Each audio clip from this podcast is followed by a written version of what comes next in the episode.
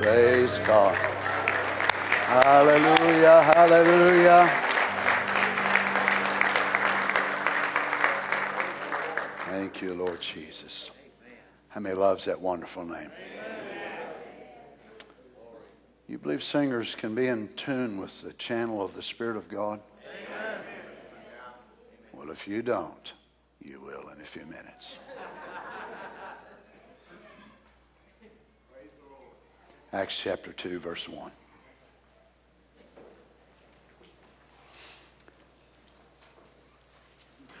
And when the day of Pentecost was fully come, they were all in one accord and one place. That sounds sort of like what was happening out here a while ago. All in one accord and one place. And suddenly, there came a sound from heaven as of a rushing, mighty wind. And it filled all the house where they were sitting. And there appeared unto them cloven tongues like as of fire, and it set upon each of them. And they were all filled with the Holy Ghost and began to speak with other tongues as the Spirit gave them utterance. Now, I guess I'd like to just find out before I preach. How many here tonight still believes that this is active, this scripture? So you don't believe it's passed away, it's still All right, good. Good. I just I just wanted to make sure. You see, Satan saw a thread. A thread. After this happens, he sees a thread. The Lord spoke this to me Monday. Satan saw a thread tied to the supernatural power of God that was moving in the body. That thread was tied to the name of Jesus. Every miracle that happened, every great thing that transpired was happened to that name. So then he comes up with one plan after another after another. They all fail until he finally comes up with this one that he will try to defeat the use of the name of Jesus by using the words of Jesus himself. Now we'll pray and I'll let you ponder over that. Father, thank you for your love to us tonight. Oh, Jesus, it's been so awesome, your presence, Lord. We thank you, Lord. It's not us that can make this. It's not these singers, it's not these musicians, it's not these people. It's you, Lord. We want you to know we love your presence. We always welcome your presence. We need it like never before. We're fighting things and going through things, Lord, that, Lord Jesus, we don't know how we would make it without you. You send your presence as a refreshing to help us. We thank you for it. Speak to us tonight, Lord. Open our hearts. May there be channels by which the inspiration of God can flow through us, we ask. In the name of the Lord Jesus. And the saints said, Amen. God bless you. you may be seated. I can imagine that it must have been very unusual and very strange the first weeks, months, and the first few years that the church began to demonstrate such power. It must have been overwhelming in, in the regions of, of the heavens that angels were beholding men as they were acting as miniature messiahs on the earth. It must have been overwhelming in the regions of hell as the demon powers, one after another, begin to make the reference and the message down to their king, which is Apollyon, Abaddon, which is Satan, as they begin to relate one message after another, that it seemed to them as if though deity was on the earth in a many membered body. It must have been an awakening among the people of God. The demons and Satan began to think and look and ponder and judge each miracle and try to understand what was going on and how can we stop this because we've never seen anything quite like this in mass production as we'd say they saw Elijah do a miracle. They saw Elisha. They saw different prophets as they would do this and that, but they'd never seen anything like this. And then I imagine as the reports begin to multiply and they begin to talk and think and try to sort through it because Satan, as much as he would like for you and I to believe that he's all knowing, that he's omnipotent, that he can be everywhere at one time, I got news for you tonight. He's a liar. He's not omnipotent. He cannot be everywhere at one time. He can only be at one spot at one time. He has to have help through his demons. That's right. So he depended on them as John would perform a miracle. Peter, then it would go on and they'd go to Samaria, they'd go to Jerusalem, they'd go to the upper coast of Ephesus, wherever they were, and they would come down, no doubt, and rehearse what had happened. And they begin to notice that there is this common thread as I said, that was among them. Now let's read Acts chapter 3, verse 6, if you would. Then Peter said, Silver and gold have I none, but such as I have, I give thee in the name of Jesus Christ of Nazareth, rise up and walk. Now I want you to notice this man had been laying here for many years. This man was one that Jesus had passed. He was one the scribes, the Pharisees, the temple guards knew. Most everybody knew him because he was a frequent visitor here to this place. So he was one that they all knew. So God allowed this man's particular situation to be placed there for the glory of God. Now the apostles are questioned about what happened here in verse 16. Notice their response. His name through faith in his name. Now, I want you to notice how it links together. It's not just his name, but it's one speaking his name with his faith in his name in human instrumentality, and that's what causes the supernatural to display itself. Now, a person that doesn't have his faith they might say the name of Jesus, and we know they did. The seven sons of Sceva did, and they said, In the name of Jesus, whom Paul preaches, and we know the end of their story. So the name of Jesus itself is not a magical potion by which people can mention the name. But here is the compact, uniform revelation of how that it works. His name through faith in His name. So it was his name. Now you imagine as the demons, they're here at this council meeting and they hear this and they run back into hell and they tell Satan that Peter and John and them said that it was his name and it was somehow faith in his name. And Satan thinking, his name and faith in his name. How, how, does, how does that work? We've never dealt with this. We've dealt with Noah, we've dealt with Daniel, we've dealt with Moses, Zephaniah, Zechariah, Malachi, Malachi, all of them. But uh, what, what is this? Something has been imparted to these people that we've never dealt with before. It's actually a name and then faith in the name. I'm going to try my best to behave up to a certain spot. Then from that point, we'll have at it. Now notice his name through faith in his name hath made this man strong, whom ye see and know. You know yourself. You've walked by this man, you've given him contribution and whatever more, and you know this is not an act. You know this is not a put on. You know it's the truth. Oh my. Now watch how that he comes down and he says, Yea, the faith which is by him hath given him this perfect soundness in the presence of God. Look at the revelation that lays in this verse 16.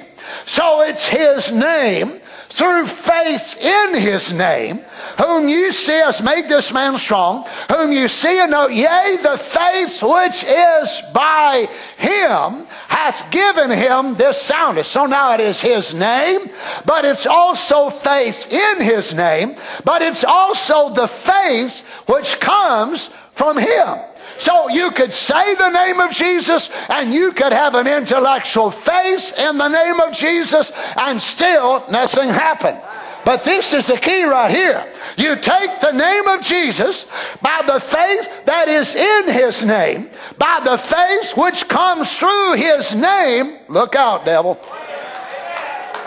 Don't you understand? That's what we all long for. That's what's happened to every one of us, maybe one time or multiple times in life, whenever we was asking God for something, and all of a sudden something in you tied to heaven, and you knew it was going to happen. You didn't know how you knew it, and you couldn't explain it, and you probably tried to share it, and other people looked at you with a funny face because it didn't happen to them the way it happened to you. If it happens to you, I don't care what the doctor says. I don't care how bad your son is. I don't care how bad your wife is, how mean your husband is. If it drops in your heart, I don't care what happens. You know beyond a shadow of a doubt God's going to move. Why? It's His name, faith in His name, and the faith from Him through His own name is the declared manifestation of the character of God. Oh, hallelujah. Remember now, we're preaching about the church. This is the church that Jesus claims as his own. Notice again, Acts chapter 4, verse 7. When they had set them in the midst, now here they are, they're questioning them again, they go through the same thing again, and they asked, by what power or by what? oh, now what's the devil? The devil still ain't got it. He still don't understand it. So he's having his bishops. He's having his preachers his preachers to try to get them to tell what in the world is going on. They have seen a power that is manifested and they've never understood it. They don't, they just cannot comprehend and they're trying to question where'd this power come from? But they're linking a thread to the release of this power and they found out it is a name. So they're wanting to make sure is it the name of Jesus? By what power or by what name? have ye done this? Verse 10 Be it known unto you all, and to all the people of Israel, that the name of Jesus Christ of Nazareth, whom ye crucified, whom God raised from the dead, even by him doth this man stand here before you whole. Did you catch what he said? He identified his name and his person. Listen, he says, by the name of Jesus Christ, whom you crucified, whom God raised from the dead, even by him. So they was representing him by the use of his name. Now, here he says his name, unlike any other thing. They were used to all kinds of great rabbans, and they were great, used to great men, rabbis, this and that and the other, and they would speak their name. Devils didn't fall out. They would speak their names, and devils wouldn't leave. But there was something different about these guys. They were using the, the name of Jesus, what they thought was a carpenter, but they didn't realize this was the Father God's name. This wasn't just the name of the Son, it was the name of the Father. Hallelujah. They didn't know it was the name of the Holy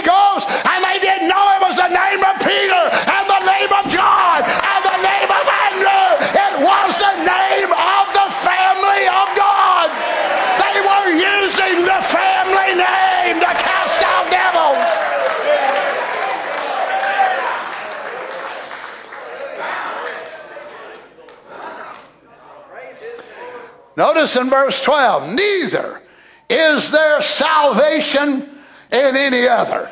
For there is none other name under heaven given among men whereby we must be saved. Not Paul, not Branham, not Reagan. It's still the name of Jesus.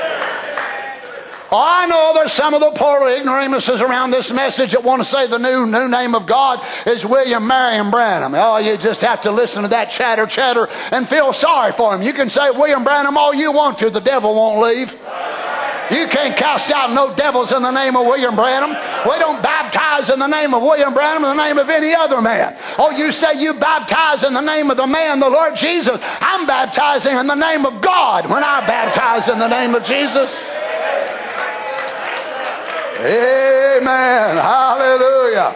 Notice in verse 17 but that is spread no further among the people. Now, watch, they, they, they finally got this thread and they've got it honed down that there is a power in the name of Jesus, but they're not sure how this power is going to relate. They're not sure if the common average person can get it and it will turn their Jewish kingdom upside down. Is it like a potion? Is it just certain people that use it? But there was one thing for sure. They did not want the name of Jesus getting among the people. Well, hallelujah. But that is spread no farther among the people. Let us straightly threaten them that they speak henceforth to no man what? In this name. In this name. Now the thread is becoming more understandable that they have identified there is power, there is deliverance, there is salvation. In what name? The name of Jesus Christ. Verse 18, and they called them and commanded them not to speak at all, nor teach. In the name of Gamaliel? No, sir. In the name of Jesus. So Satan has now found it. So now he has found that there is power in the name of Jesus. Just to teach in the name of Jesus, people were getting healed.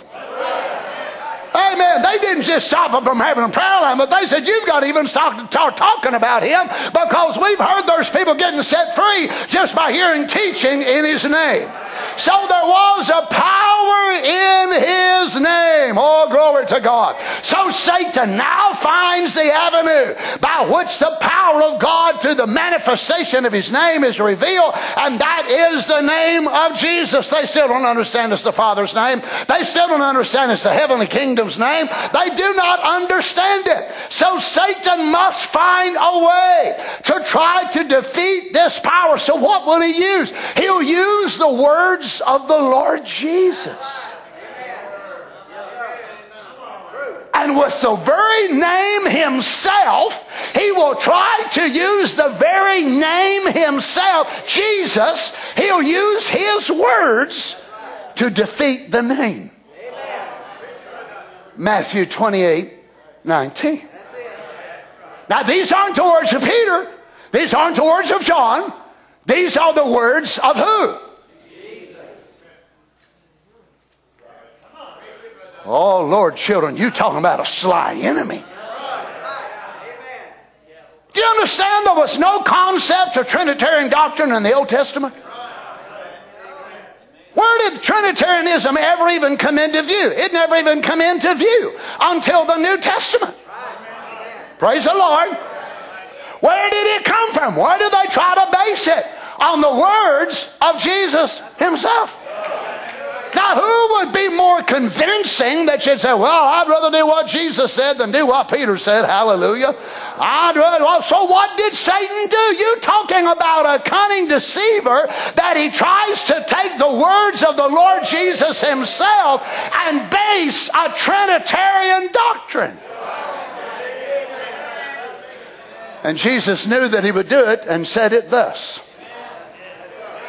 Go ye therefore and teach all nations, baptizing them in the name of the Father and of the Son and of the Holy Ghost. So travel with me now. What we're going to do is we're going to go to Carter County Bank or wherever you bank. Okay? We're going to walk up to the teller and we're going to say, I Would like to withdraw $100 from my account or five, whatever you've got. I would like to draw $100 from my account.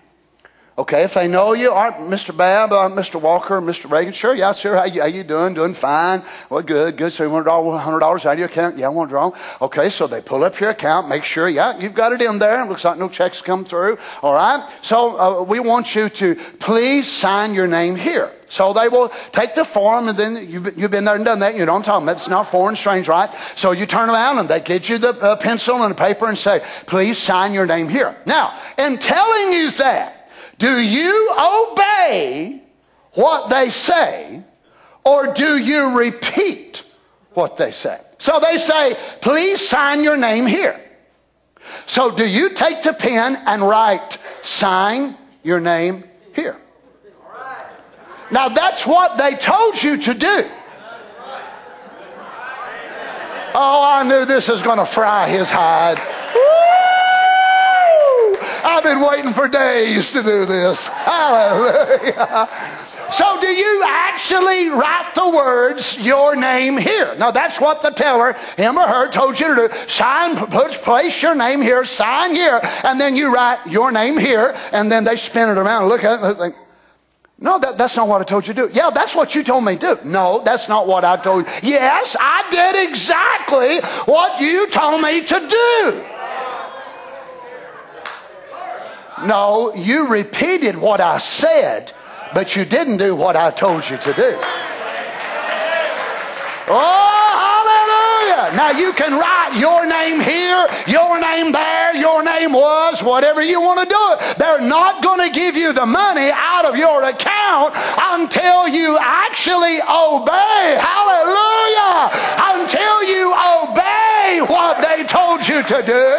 And that is not repeat word for word what they told you to do. Everybody that is baptized in titles is only repeating what Jesus said do. But Peter and James and John knew what the name was. Hallelujah. So when they baptized in the name of the Lord Jesus, they got the withdrawal out of the account of heaven. Why? Because they obeyed what he said do.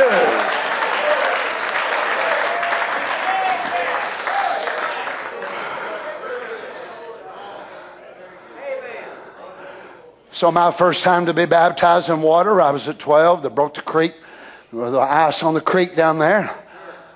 I went, your name here. Probably many of you was baptized the same way.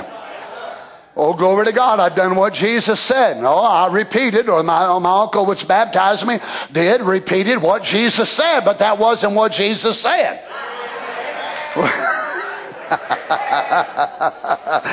so, do you repeat or do you obey? Now, there is a difference.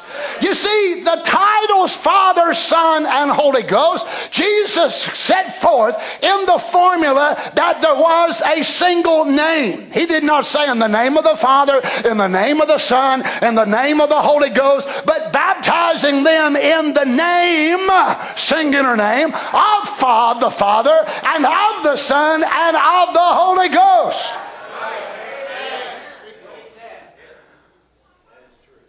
Your name here. I can say right now, some of y'all was going to try that. I'm telling you in advance, you won't get nothing.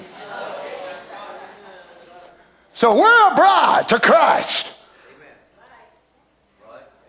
We're supposed to take on his name.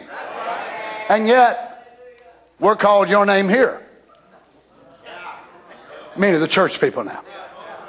And they want to get on us because we emphasize and say it's mandatory that you've got to be baptized, immersed in the name of the bridegroom.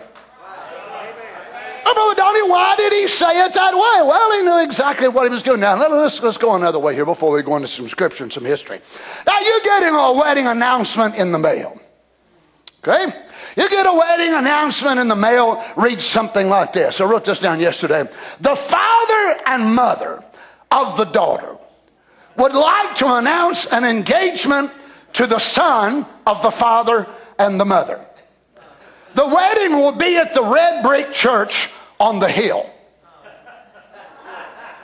I wonder how many people would show up for it.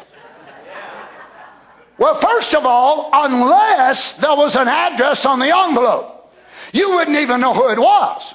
Why? Because you're using all titles. Ooh, glory to God. So the daughter of the father and mother, what is that? Titles the daughter of the father and mother wish to announce their engagement and prenuptials and all that sort of thing to the son of the father and the mother. Could be anybody in the world. Unless, of course, you looked up at the top left hand corner and you saw an address. And you happen to know that family. And then when you saw the daughter of the father and mother, you knowing who lived in that certain house, you'd know who they were. So when you read that, you would be able to read. you would be able to read it and say, well, it's not just a daughter, but it is Mary, which is the son of John and Elizabeth or whoever more, because you knew who the letter come from by the address of where it come from. So when you read it, you knew the name. This is why when the apostles go down and start baptizing, you never find one place in the Bible or one speck of history for hundreds of years where they ever use those words of Father, Son, Holy Ghost. Why? They knew the address. Oh, hallelujah. They knew the address of where the letter come from. They knew the name. They knew the Father. They knew the Son. They knew the Holy Ghost. This is the way God started His church. And this is the way He'll end it. I don't care how many heathen preachers come in this message and try to warp us and tell us there are two Lords. We shouldn't be surprised that Satan comes back. Don't you understand why this truth must be attacked after we've been restored? It's not just a mystery that we have to be restored after the restoration comes, and our faith must be attacked after the restoration to prove that we're like that original church was. We're not going to go in the rapture just at the phase of restoration. There must be a time that Satan will be allowed to attack the restored truth. No wonder predestination will be attacked, election will be attacked, the baptism of the Holy Ghost will be attacked, the supernatural power of God will be attacked. Everything we've been restored back to, the devil will be allowed to attack it. And when he attacks it, we'll stand there and counterattack. Hallelujah! Hallelujah! He'll say, You can't do it. And we say, Out of our way. We are doing it.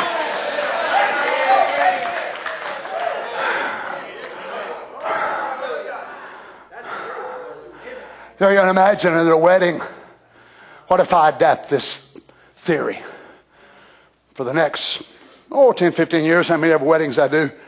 At the end of it, ladies and gentlemen, I present to you the husband and the wife. Why, well, why wouldn't it, Brother Jerry? I'm telling the truth. Would any of you that just got recently married, would you like that introduction?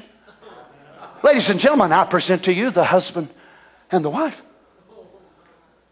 What's the matter, saints? They are husband and wife, right? I just solemnized the wedding, right? They said the vows before you and God and all that. You mean you all would want a name? Y'all would want Mr. and Mrs.? You mean y'all expect me to stand there and call a woman? Woo! You expect me to stand there and call a woman after a man's name? Ladies and gentlemen, I gladly present to you Mr. and Mrs. Leroy Alfonso III. And there stands a man and a woman, and you all clap and they smile and run down the aisle. Why? She has just taken on the name of her husband. She has been identified with the name. She don't want the title husband. She don't want the title the son of the son of the grandson the grandson. She wants that name called over her. Oh, so does the bride of the Lord Jesus Christ. Don't give me a title. Don't give me an insinuation. Give me a name. The all powerful name of Jesus.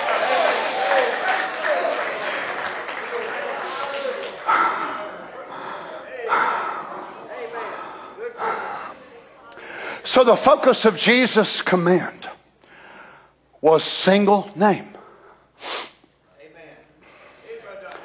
Not titles. Father, Son, Holy Ghost are titles. Father is a title meaning, let me read this to you, a male parent. Son is a title meaning male child. Holy Ghost is describing the purity of God's Spirit. None of these are God's name.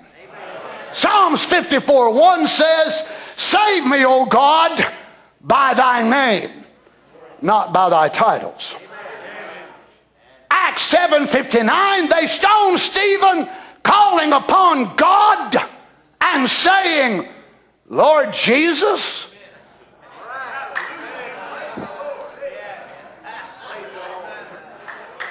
Oh my goodness, they had Jesus owners in the first century, huh?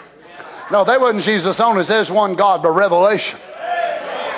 So here is Stephen Hay, just a few days after the Lord has gone away, and he's calling upon God and addressing him as Lord Jesus.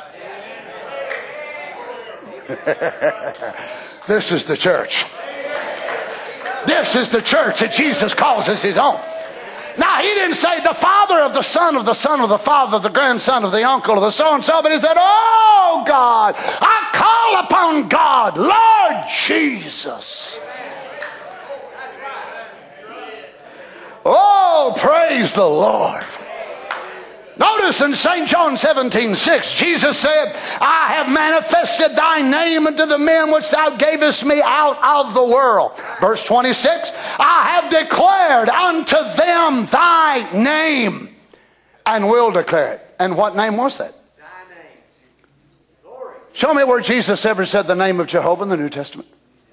Show me where Jesus ever said Jehovah Jireh, Jehovah Shalom, Jehovah Tsidkenu, Jehovah Rapha. Show me where Jesus said any of those. He manifested the name of God by wearing it and displaying it. It was part of his inheritance. Friends, do you understand? The human name of God is Jesus.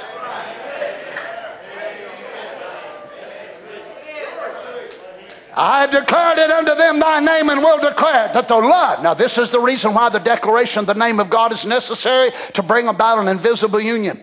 That the love wherewith thou hast loved me may be in them and I in them by the declaration of the name of God. So when do we know that though it's more than just repeating a bunch of words? Notice this now, Paul identifies the same thing that Jesus received a name by inheritance, Hebrews 1 4, being made so much better than the angels as he obtained, notice now, an inheritance obtained a more excellent name than they.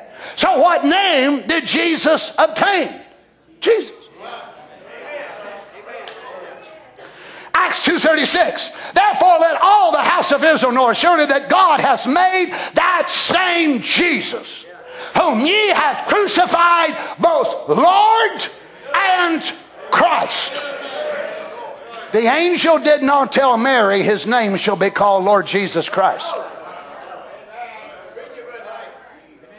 You will not find the four Gospels identifying him as Lord Jesus Christ. This could only come in the book of Acts.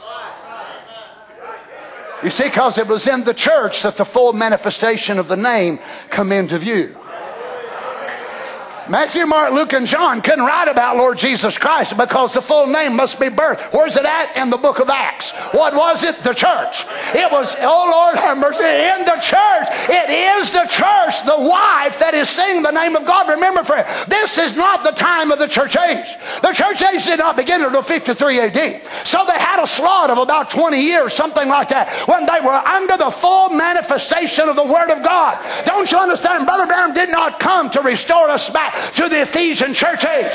He come to restore us back to the original grain word. The Alpha bride in the beginning is the Omega bride in the end.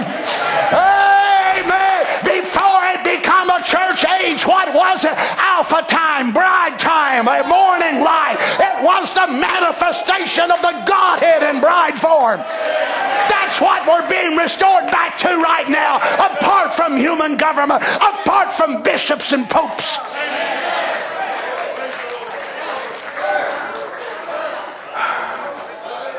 What a revelation from Peter, from God through Peter's mouth. God has made this same Jesus, whom you has crucified, both Father and Holy Ghost, or Lord and Christ. Why didn't Jesus use five titles? Father, Son, Holy Ghost, Lily of the Valley, Bright in the Morning Star. That would not reflected the fullness of the Godhead in the deity form. It's revealed in three great attributes, just like you are.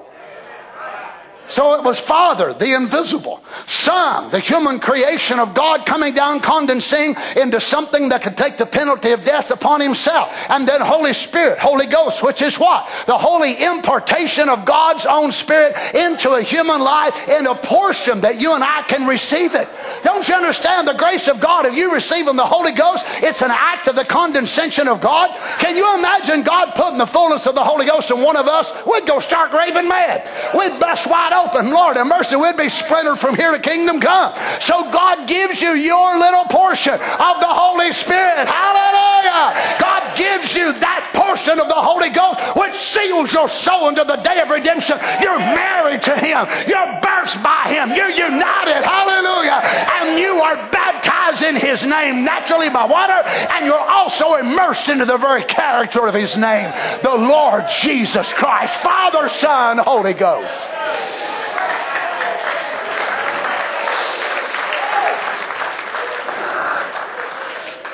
Now, when they heard this, they were pricked in the heart and said unto Peter and the rest of the apostles, Men and brethren, what should we do? Now, Peter, be careful, buddy. Then Peter said unto them, Repent, be baptized, every one of you. How can he say this? When the Lord Jesus said, Father, Son, Holy Ghost. He had the address. He knew who the daughter and the mother and the father and the son was. He knew all. Do you honestly think he would stand up there and directly give disobedience to the Word of God and go the exact opposite? He's not putting your name here. He's putting his name there.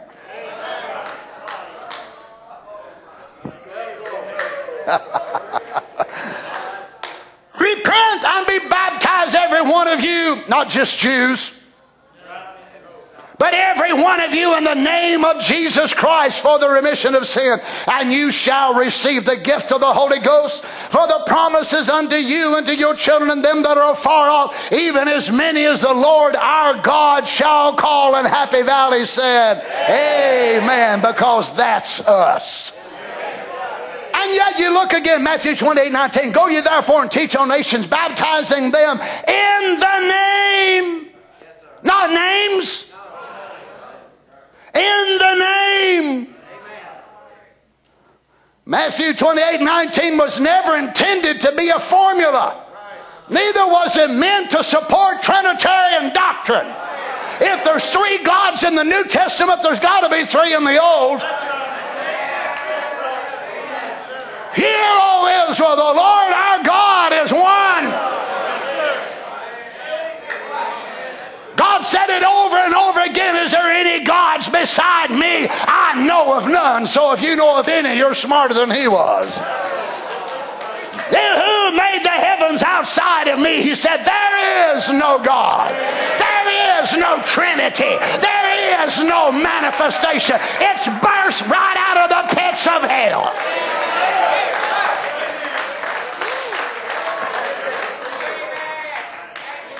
I'm talking about the church. Oh, but Brother Donnie, I know a Baptist theologian and I know a Church of God. Oh, you named them well, Baptist theologian. That's what they are, Baptist theologians. I'm talking about sons of God.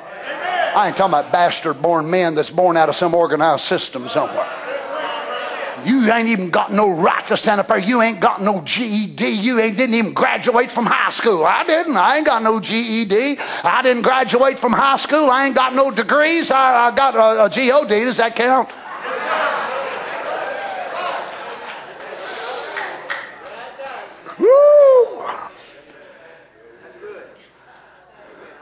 So when people come up, they want to go to heaven, and they repent and they're going to be baptized, and their message theologian or Baptist theologian, whatever it is, will stand up there and tell them, you know, you got to be baptized in water. Okay, well, so how do I do that? Well, Jesus said, baptize them in the name of the Father, Son, and the Holy Ghost. And then they go baptize them and do exactly the opposite of what Jesus said. Because they say them words. Which ain't what Jesus said. Remember, your name here. Can't you understand one of the first revelations that most of us come to when we begin to understand this message? If we was baptized in titles, one of the first things happened to us. What? We took on his name. Why? It's the gate. It's the entrance. Notice, now let's see what the name of the Father is. John 5 43. I come in my Father's name. So did I. Naturally and spiritually. My father's name was Donald Lee Reagan and IB's a junior. So IB's Donald Lee Reagan Jr. Now, no matter how much I try to say, I, don't want to be a Reagan, I want to be a Ball. I'd rather be a Bab. That's, that's a cool name, be a Bab. I'd rather be a Bab, or I, would rather be a Hera, maybe, or you know, or something else. Uh, uh, Reagan, you know, it's not a very common name. I, I don't want to be Reagan. It makes no difference how much I go before a judge and make the explanation. I'm still in my Father's name. Now, I didn't ask for that. My Father gave it to me because He sired me. Well, praise the Lord. Jesus come in his Father's name, and he said, You receive me not. If another come in his own name, him you will receive. So what was the Father's name? Children, you don't have to be a rocket scientist. You don't have to have five degrees in genealogy. My father's name was Reagan. My name is. Thank you. I give you an A for participation. So Jesus, when they called him Jesus, they was calling him by the Father's name.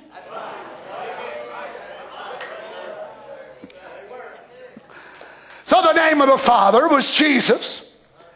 The name of the Son, Matthew 121, and she shall bring forth a son, and thou shalt call his name after his father, which is Jesus. That's the Father's name.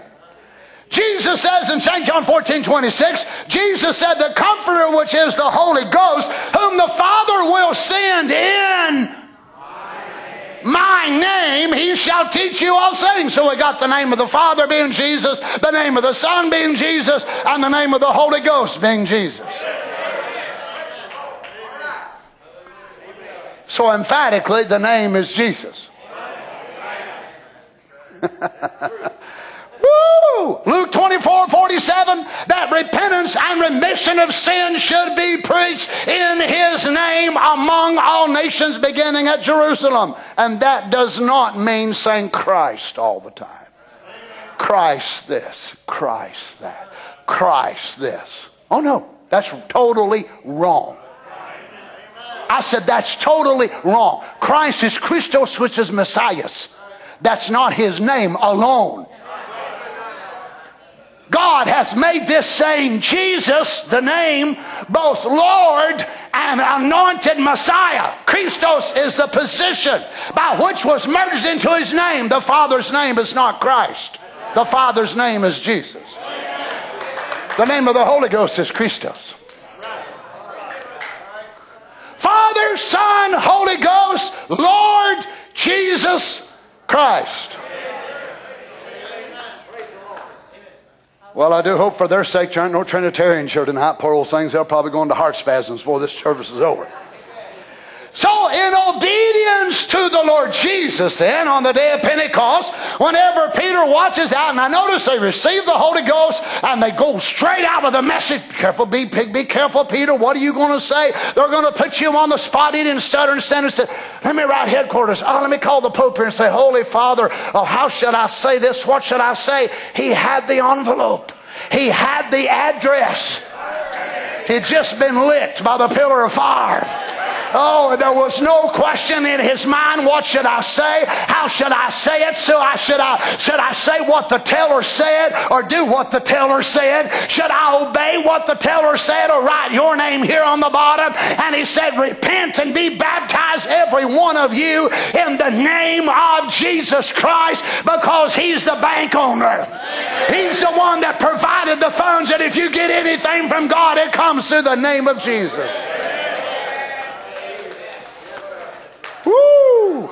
Acts chapter 8, verse 14. Now, when the apostles which were Jerusalem heard that Samaria had received the word of God, they sent unto them Peter and John, whom when they were come down prayed for them that they might receive the Holy Ghost. For as yet he was fallen on none of them, only they were baptized. Yes, sir. Yeah. Amen. In the name of the Lord Jesus. Under whose teaching? The apostles. Out from under the teller himself. You mean they, Brother Tony, how could they do that and not feel bad? They'd have felt bad doing it any other way. They knew the name. Woo! To the Gentiles at Cornelius' house, Acts, Acts 10 48, he commanded them to be baptized in the name of the Lord, then prayed them to tarry certain days. To the church at Corinth, Paul asked them this question Is Christ divided? Was Paul crucified for you? Were you baptized in the name of Paul, indicating that the Corinthian Christians were baptized in the name of Jesus? Well, praise God. Acts 19 3. And he said unto them, Then what were you baptized? And they said, Unto John's baptism. And he said, Then said Paul, John, verily baptized with the baptism of repentance, saying unto the people, They should believe on him which should come after, that is, on Christ Jesus. And when they heard this, they were baptized. I challenge any individual in this building tonight stand to your feet right now and show me one scripture where anyone was baptized in the Bible using the titles Father, Son, Holy Ghost. Stand to your feet, please.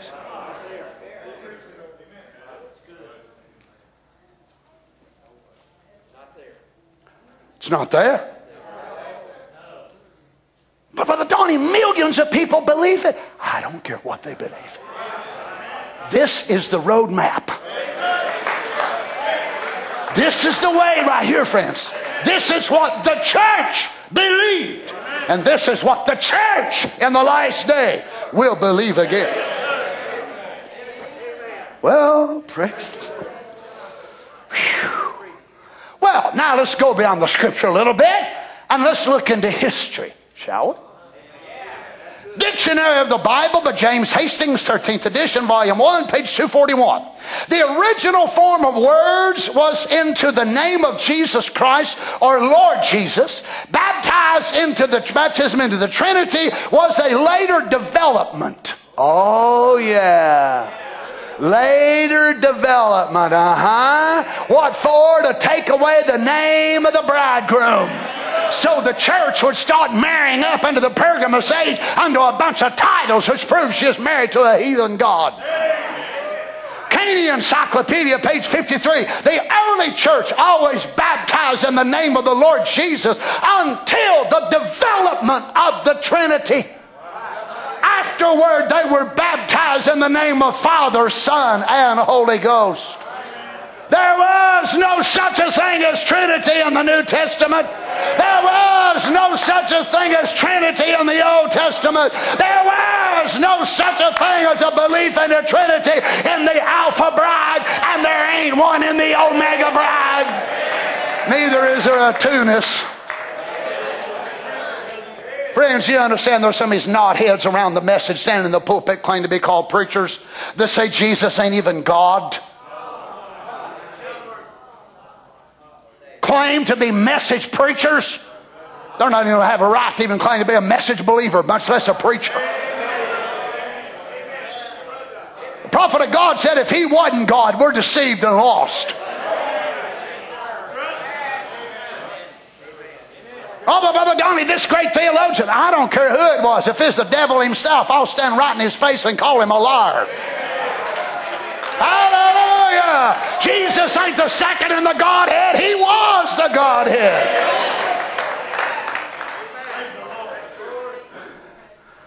New Catholic Encyclopedia, 1977 edition, volume 13, page 1012. The first use of the Latin word Trinitas, Trinity with reference to God is found in Tertullian's writings about 213 AD.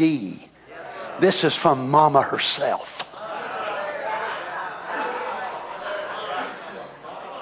So it wasn't from Peter, 96 AD, or John, 96 AD, or James, 65 AD, or the Galatian letter in 64 AD, or 1st and 2nd Corinthians in, first, in 63 AD, and then the other in 67 AD. It was not there. Why? They didn't believe in such nonsense.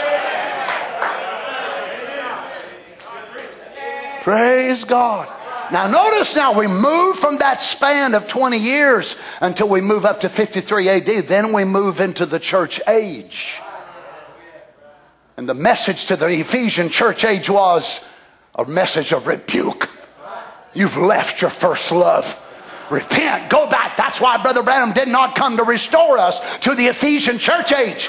He come to restore us to that period of years prior to the beginning of the church age. If you can only understand it, it's a repeat in the end. The eighth turns back to the seventh. It's right back to the first day again. There's no eight days in the week. What's it do? It reverts right back to the first day again. What is the bride age? A lot of the brothers are on the message trying to make the bride age a, no, a total separate age from Laodicea. All the bride is, friends, simply put, it's a space of time right at the end of the Laodicean age when she will go back to being a bride the way she was in the beginning. That's all it is. It's not another age. It's not another time frame. And we need another another messenger and another prophet. That's a bunch of nonsense. It's the bride going back to being what she was at the beginning. Hallelujah. That she's come out from under Laodicea and all of its nonsense and all of its worldlyism. She is a bride manifesting the living word. There's your bride age.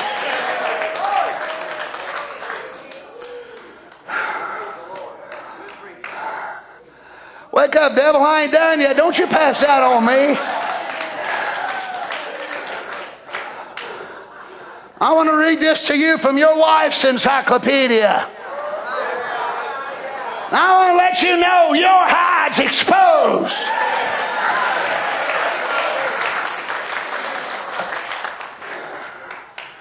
The first use of the Latin word Trinitas, Trinity, was reference to God is found in Tertullian's writings about 213 AD. He was the first to use the term persons, plural, in a Trinitarian context.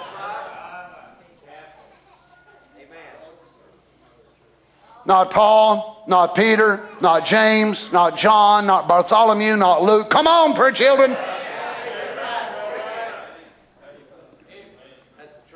Encyclopedia America, Americana, 1957 edition, volume 27, page 69. The word Trinity is not in Scripture. The term persons, plural, is not applied in Scripture to the Trinity. World Book Encyclopedia, 1984 edition, volume 2, page 363. Belief in Father, Son, and Holy Ghost was first defined by the earliest General Council of Churches. This was the first council of Nicaea in 325 AD. Can't you see why we needed a restoration back to the first day? Can't you see why we didn't need another theologian? A theologian would all baptize us again in titles. Another, oh, my reformer would have left us in the same old thing again. But God said, I will restore, saith the Lord. And what's he going to use? Elijah. Notice Britannica Encyclopedia, 11th edition, volume 3 page 365 and 366. The triune and Trinitarian formula was not used into the beginning and up to the third century. Baptism in the name of Christ only was widespread. Baptismal formula changed by the Roman Catholic Church. Now, the formula of Rome is I baptize in the name of the Father and of the Son and of the Holy Ghost. And what are they doing? Repeating word for word the words of the bank owner. You understand?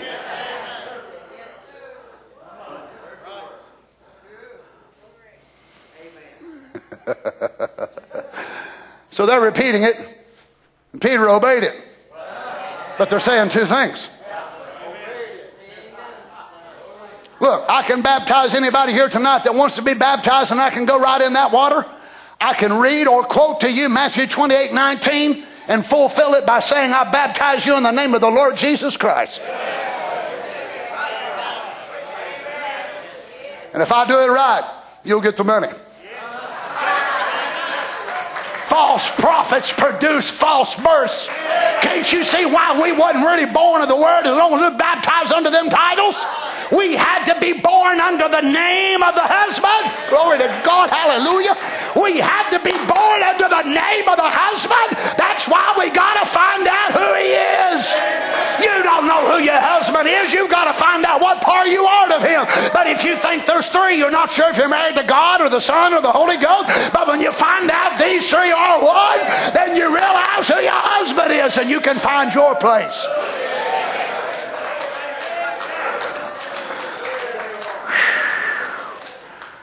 Can I go on a little bit more? New International Encyclopedia, Volume 22, page 476, the Trinity Doctrine. The Catholic faith said this we worship one in Trinity. But there is one person of the Father, another of the Son, another of the Holy Ghost. They glory equal the majesty co eternal. The doctrine is not found in its fully developed form in the scriptures. Modern theology does not seek to find it in the Old Testament. At the time of the Reformation, the Protestant church took over the doctrine of the Trinity without serious examination. You understand, this is the way Luther believed. It's the way John Wesley believed. Calvin, Knox, many of them believe the same thing. But God sent Elijah on the earth. And like his predecessor before, when he walked up on top of a mountain, them prophets of Baal had been up there jumping and shouting and carrying on, built our altars. He said, Hey, cry a little louder. Maybe he's down at the beach. Maybe he's down at Dollywood for the weekend. Maybe he's over here, over there. Boy, here this prophet began to taunt them. They begin to jump up on the altar and take rocks and cut themselves. Why, he done had a vision from the Lord. Amen. It's all right, y'all have had enough time. Now it's my turn. You know what he done? He didn't go in there and build his altar on top of theirs, but he tore theirs completely down, annihilated it, got it out of the way, and then he started with rocks. He started with some rocks, which are revelations, and he laid them revelations all around according to the foundation principles of the God of Israel. Then he began to lay the wood in order, and he poured the water, and he done the sacrifice, and he gets down and said, Lord God, all of this have I done according to your command. Now let the fire fall.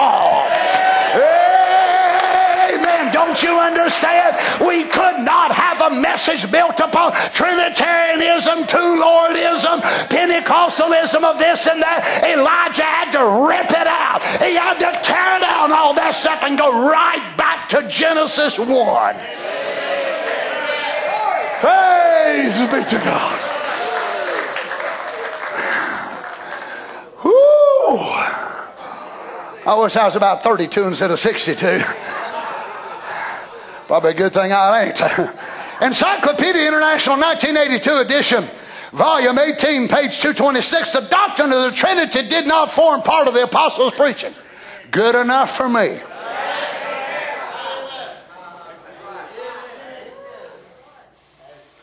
As this is reported in the New Testament. International Standard Bible Encyclopedia, Volume 1, page 396. No record of the Trinitarian formula can be dis- discovered in the Acts or the epistles of the apostles.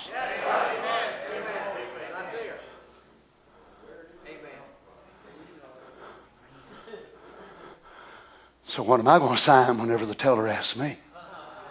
Lord Jesus Christ. That's why when I lay hands on the sick, I don't say in the name of William Branham, in the name of this great preacher in the message, or in my name, or in the name of emotion, or in the name of whatever more. No. If I'm going to pray and get all wore out and sweat, I'm going to use the right formula. Hey, I mean, you folks, I, am taking that you're, you're wanting money, help. You're wanting money, right? You're coming to the bank tonight. You're wanting help. You're wanting healing. You're wanting deliverance. You want peace, right?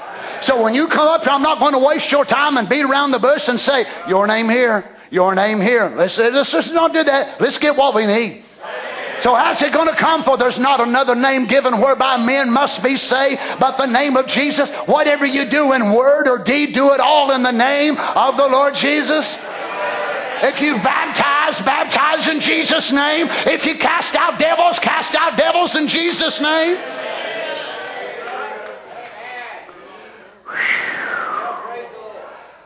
Praise God. Let's stand.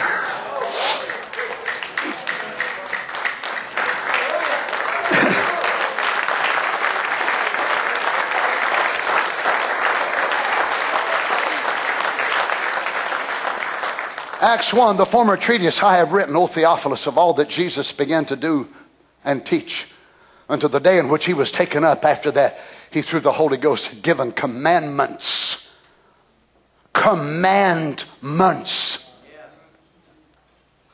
unto the apostles whom he had chosen. What professor, what Bible school teacher is going to challenge the commandments given to the apostles? He's a man with less intelligence than I have, which ain't much. But I got enough to believe what God said. Look, friends, these are not suggestions. These are not ideologies. These are commandments to the apostles. Acts 2.41, Then they that gladly received his word were baptized. And the same day there were added unto them about 3,000 souls, and they continued steadfastly in the apostles' doctrine.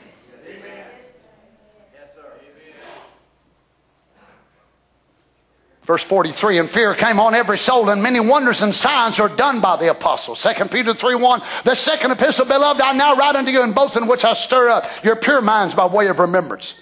That you be mindful of the words which were spoken before by the holy prophets and of the commandment of us, the apostles of our Lord and Savior. Do you understand the apostolic doctrine or the commandments? of the New Testament. They're not to be debated. They are not to be argued, no more than the Ten Commandments were in the Old Testament.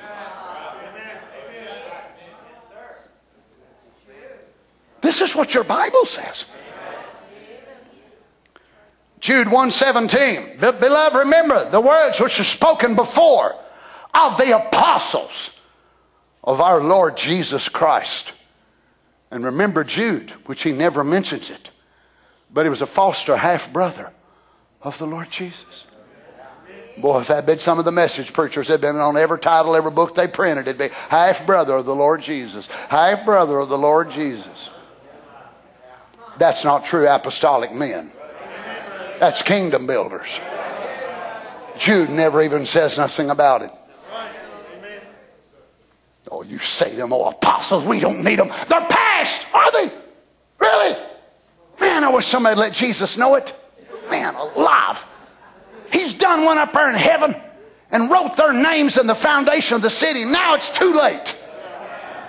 Wow, now they got to live without an eternity with them apostles. Revelation 21 14, the wall of the city had 12 foundations. And in them the named, the names of the 12 apostles of the Lamb. Now, whether or not you message folks like it, Brother Branham's name wasn't there. Neither was Joseph, neither was Billy Paul, neither was Donnie Reagan or Terry Horn. Why? Because God built the city in a mirror reflection of the church. The city being built in heaven mirror reflects the church being built on the earth. And what was the true church of the living God built on? The foundation of the apostles. And what's your future home built on? What's the very name? There's 12 foundations. What's the name of those foundations going to be? The very same apostles that we teach tonight. Praise be to God. Oh, praise God. Aren't you glad you're part of this church? Not Happy Valley. No, no, no. The church of the Lord Jesus Christ.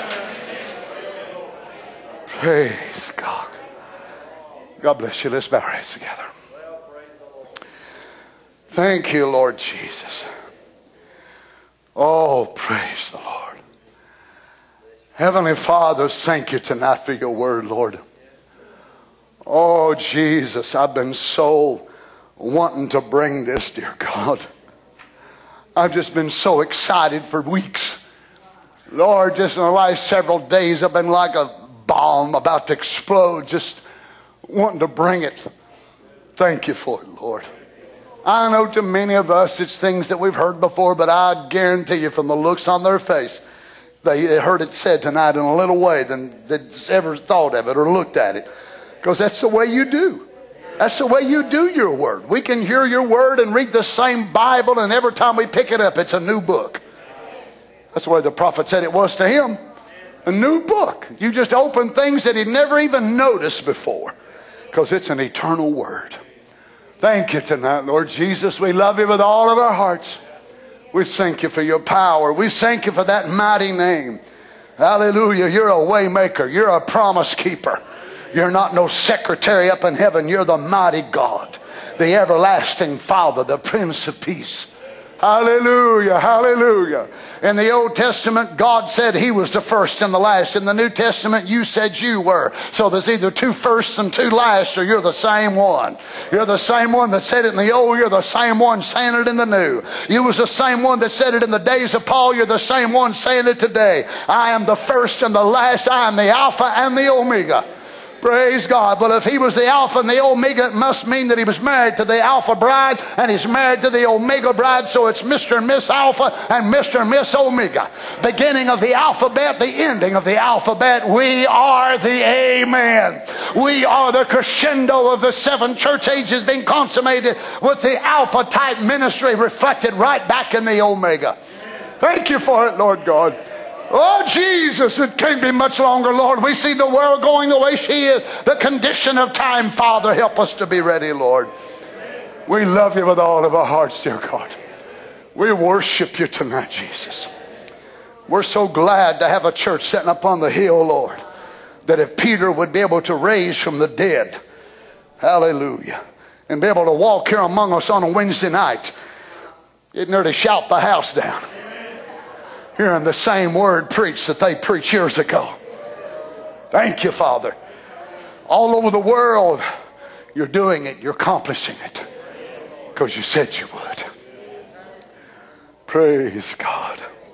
Thank you, Lord Jesus. We worship you tonight, Father. Hey, let's just sing that song you're singing before. Promise keeper, waymaker. What a powerful God he is. What a powerful name he's given to us. Aren't you glad you know it? Oh, maybe some of you was raised in a church where they baptized you when you was a child in the name of Jesus. And you don't know how to appreciate it. But I'm going to tell you, probably most of you, if you were apostolic or Pentecostal, you did not even understand it clearly then the way this message brings the clarity. Did you, Brother Terry? You was Pentecostal baptized there. Did you understand it? No. There's a clarity that comes with this message like none other. What is it? It's Elijah restoring our hearts back to the original faith. That's why we can call on God saying, Lord Jesus. And we don't worry about the Father getting jealous or the Holy Ghost getting jealous because we know they are one. Praise God. Let's worship Him just a little. I know you got work tomorrow and you got kids tomorrow. Hey, who knows? That may not be a tomorrow. This might be your last night of being a mortal on the earth. But Brother Donnie, I got school tomorrow. Are you sure? I got work. Are you sure? You might have the rapture tomorrow. Friends, one of these days it's going to be that common. It'll be that common to where you just go right up, you get up, you'll pack your lunch, you do whatever more, and all of a sudden in your bathroom or your bedroom, you'll see your mama, your daddy, Brother Branham, who knows what it'll be, and you know it won't be long. You're going to be changed. Praise be to God. Let's just worship Him for a few minutes before we go. Brother Louis brought me out early. I got started early. I talked fast. You listen fast. We said amen fast. We're done fast. Praise God. It's just 20, 25 till 9, so let's just worship a little bit before we go. That's right, Brother Terry. We got plenty of time. Praise God. Thank you, Jesus. Thank you, Jesus. Moving in our midst, I worship you. I worship you. Lord Jesus. You are here, working in this place. I worship you. I worship you. Oh, waymaker, miracle worker, promise keeper, light in the darkness, my God, that is who you are. Oh, waymaker, miracle worker, promise keep, light in the darkness, my God, that is who you are. You are here, touching every heart. I worship you. I worship you. Worship you. You are here, healing every heart. I worship you. I worship you. Cause you are waymaker,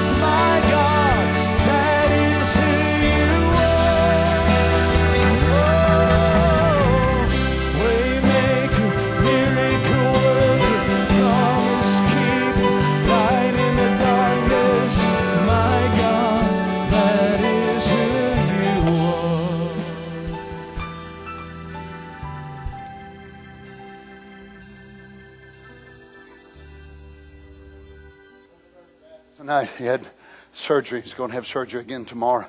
We're a serious situation. Lord Jesus, as Brother Gene stands in tonight, dear God, Lord, I know they took their laptop to the off to the hospital tonight to be able to stream the service. Lord God, we call Brother Bert's name. We speak the powerful name of the Lord Jesus. May the presence of God go right there into the room where He is, Lord. The doctors have done what they know to do, and then tomorrow, Lord, the procedures are going to make. But Father, we call the name that's above every name. Hallelujah. But you be with our brother, Lord. May the Spirit of God move for him, I pray tonight, Lord God, in the name of Jesus Christ. Thank you, Lord. Thank you, Lord Jesus. Thank you.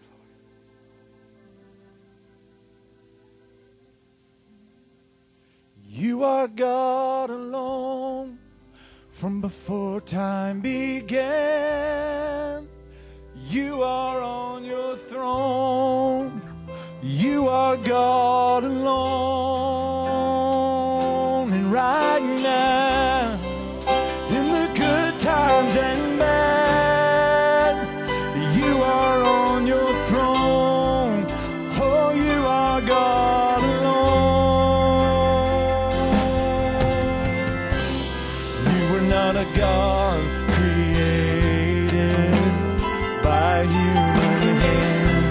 Jesus.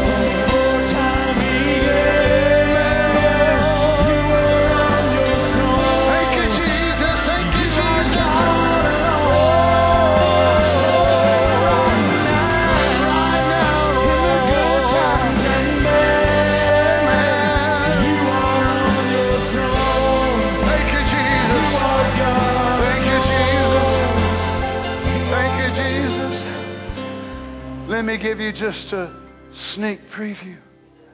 He chose to reveal himself in seven church ages.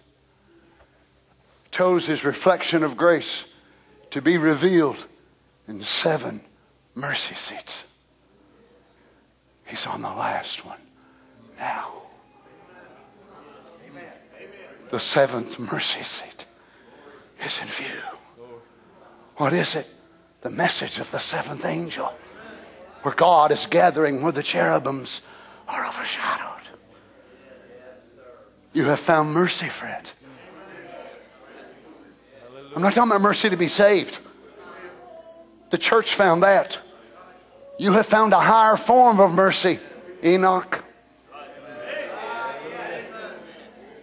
You're not just going to be saved, you're going to be spared from death. How? Through the mercy seat. The mercy seat. Praise be to God. Praise be to God. Thank you, Jesus. Thank you, Jesus. Oh, hallelujah. Hallelujah. Hallelujah. Let's just raise our hands just before we go. Thank you, Lord Jesus. Oh, Father, we love you so much tonight. Thank you for this service. Thank you for the visitation of your presence, Lord. Now, Father, as we dismiss, we pray you'd go with us, watch over us, keep us by your grace. Lord God, bring us back here this weekend if it be pleasing to you. We believe you have more to speak to us from your word. Help us, I pray, Lord. Minister to every need, every heart, Lord God. Thank you, Father. Thank you, Lord, that our hearts have been restored back to the original faith. Thank you, Lord God. As I read through these encyclopedias, these historical references, one after another after another, and I think at one time I was there. At one time I was blind. I was a Trinitarian baptized in titles. Oh, I would have fought for it. I would have stood up for it because I felt like it's right. But praise God. The light came off the seventh mercy seat. Thank you, Lord Jesus. And it penetrated the darkness that was in my heart. It was a little representation of God there. And it gave birth to that seed. Thank you, Lord Jesus. We love you tonight, Lord God. We worship you with all of our hearts. Thank you, Lord Jesus. Go with us now, Lord. Bring us back at the appointed time, we pray. Amen. Thank you, Lord Jesus. Praise the Lord. Ain't it been good to be back in Jerusalem?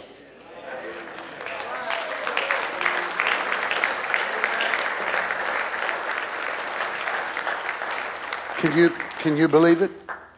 This is the kind of services that they had in Jerusalem Bethlehem, Galatia, Corinth, Thessalonica. They wouldn't have had the carpet and electricity and all that. But they'd been standing up preaching the name of Jesus, casting out devils in the name of Jesus, preaching the oneness of the Godhead. Imagine how blessed we are. Imagine after 2,000 years, the doctrine of the apostles. I ain't talking about UPC. I ain't talking about UPC. They made just an organization, just another man made deal. This is not the repeat of the UPC. This is the UP up, not UPC. Hallelujah. Think how close we are, friends. Amen. God bless you. Turn and shake some hands with somebody before you go. Love you so much. Appreciate you with all my heart. They were in the upper chamber. Oh, thank God. They were in the upper chamber.